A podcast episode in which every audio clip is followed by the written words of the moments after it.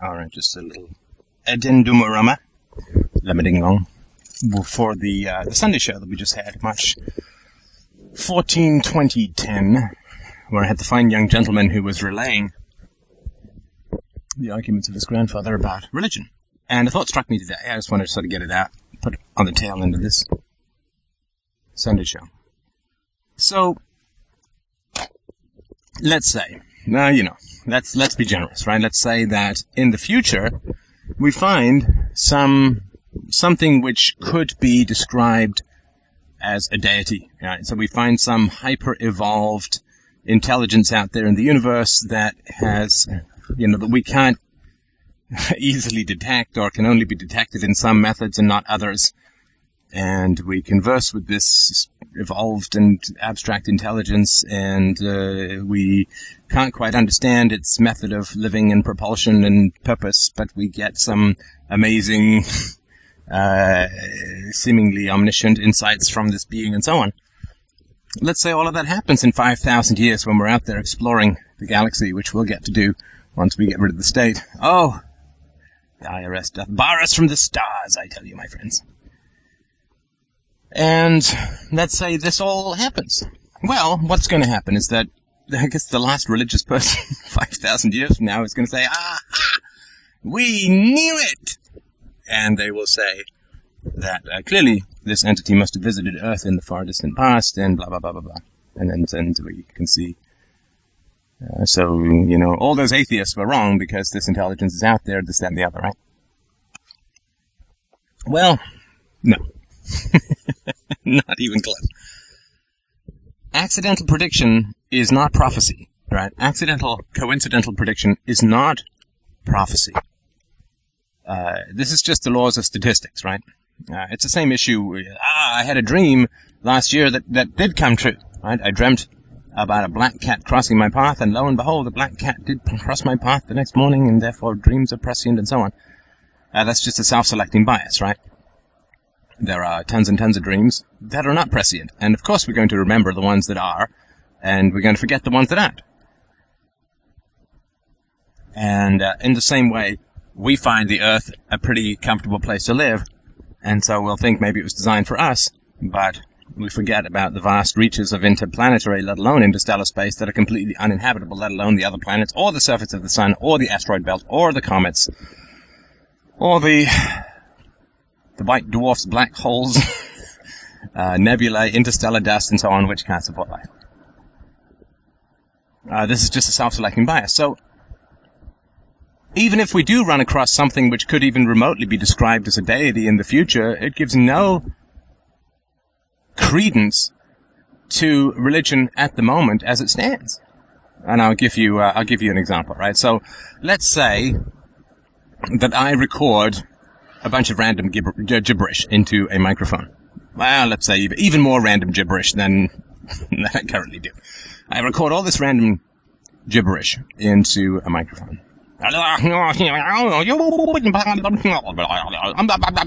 Bing bing, ole for tang biscuit barrel, and so on. And let's say a thousand years from now, as they're still rapidly listening to our conversations, which I think they will be. But um, a thousand years from now, they find out that that means, hello, my Volvo is an interstellar space jet in an alien space language. Well, won't they say, like, I record thousands of hours of gibberish, and then they play this back to an alien race, for reasons that I could not possibly fathom. They play this back to an alien race, and the alien race says, yeah, you know, I can, I can get a few words and scraps of sentences every hour or two. Would, uh, would they, would they then say, oh my god, oh my god, space aliens doth, doth visit the big chatty forehead, low in those dark and dismal days of the early 21st century. No, of course they wouldn't. They'd say, well, you know, speaking of random gibberish, sooner or later it's going to sound like language to someone. Um, I can go in and make embarrassingly, possibly racist Chinese sounds, uh, and uh, if I keep making them for long enough, sooner or later I'm going to form a, a word or possibly even a sentence in Chinese. That don't mean that don't mean I can speak Mandarin. right? That doesn't mean that I can speak Mandarin. It just means that if you make enough random guesses, then you will, uh, you know, even random static looks like a picture of something once in a while. Now, they're also, given the laws of probability, in some, you know, some religions may have more in common with this deity than others, and everybody who's an adherent of that religion will seize this as uh, as the possibility that, or as, as the prophecy that, uh, and you see the same thing with Nostradamus, right? You know, these random statements, oh, you see so much he predicted that came true, and so on. And they'll say, well, this deity um, must have visited in the past uh, God and so on.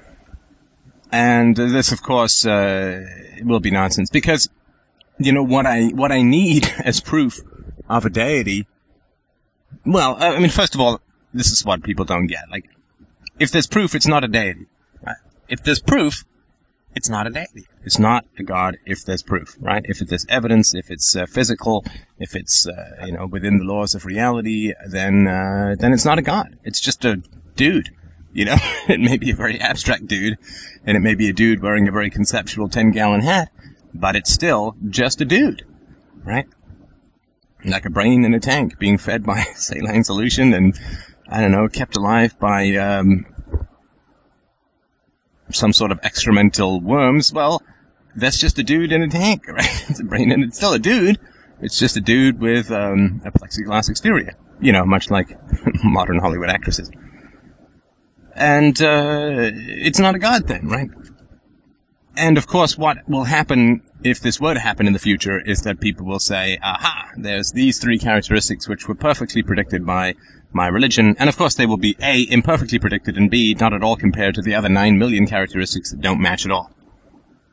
Uh, you know, like, we, we're not gonna meet a dude who's, you know, who remembers going to Earth, who can provide proof, who gave the Ten Commandments, because, you know, anybody who's got any brains at all would never provide the Ten Commandments as a set of moral rules, would never actually provide commandments of any kind as moral rules, but would rather provide a UPB style methodology to evaluating moral propositions. And uh, such a being would be, you know, rational and uh, and scientific and empirical, and would be part of a free market, because otherwise it never would have developed the technology to transcend mere physical matter and so on, right? I mean, this stuff wouldn't come from a government edict and so on. So there'd have to be a, a bunch of free trading, semi-abstract, interstellar, polydimensional, super intelligent gas bags floating around uh, that would uh, probably try and sell us an infinite iPod. Uh, first thing that they did was to try and trade with us because they'd be free market dudes, right? Otherwise, they wouldn't be advanced at all. They'd still be cavemen, right? And uh, so we might want to, uh, you know, get on eBay, Interstellar Bay, right, and and trade with these dudes for uh, in- interstellar pretzels and nuggets of of uh, transdimensional wisdom or whatever.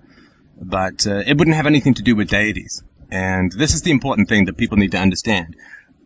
The prediction that something in the future may be discovered that resembles a deity gives no cre- credence whatsoever to any kind of religion that exists in the present, because that religion is not uh, is not derived from said deity?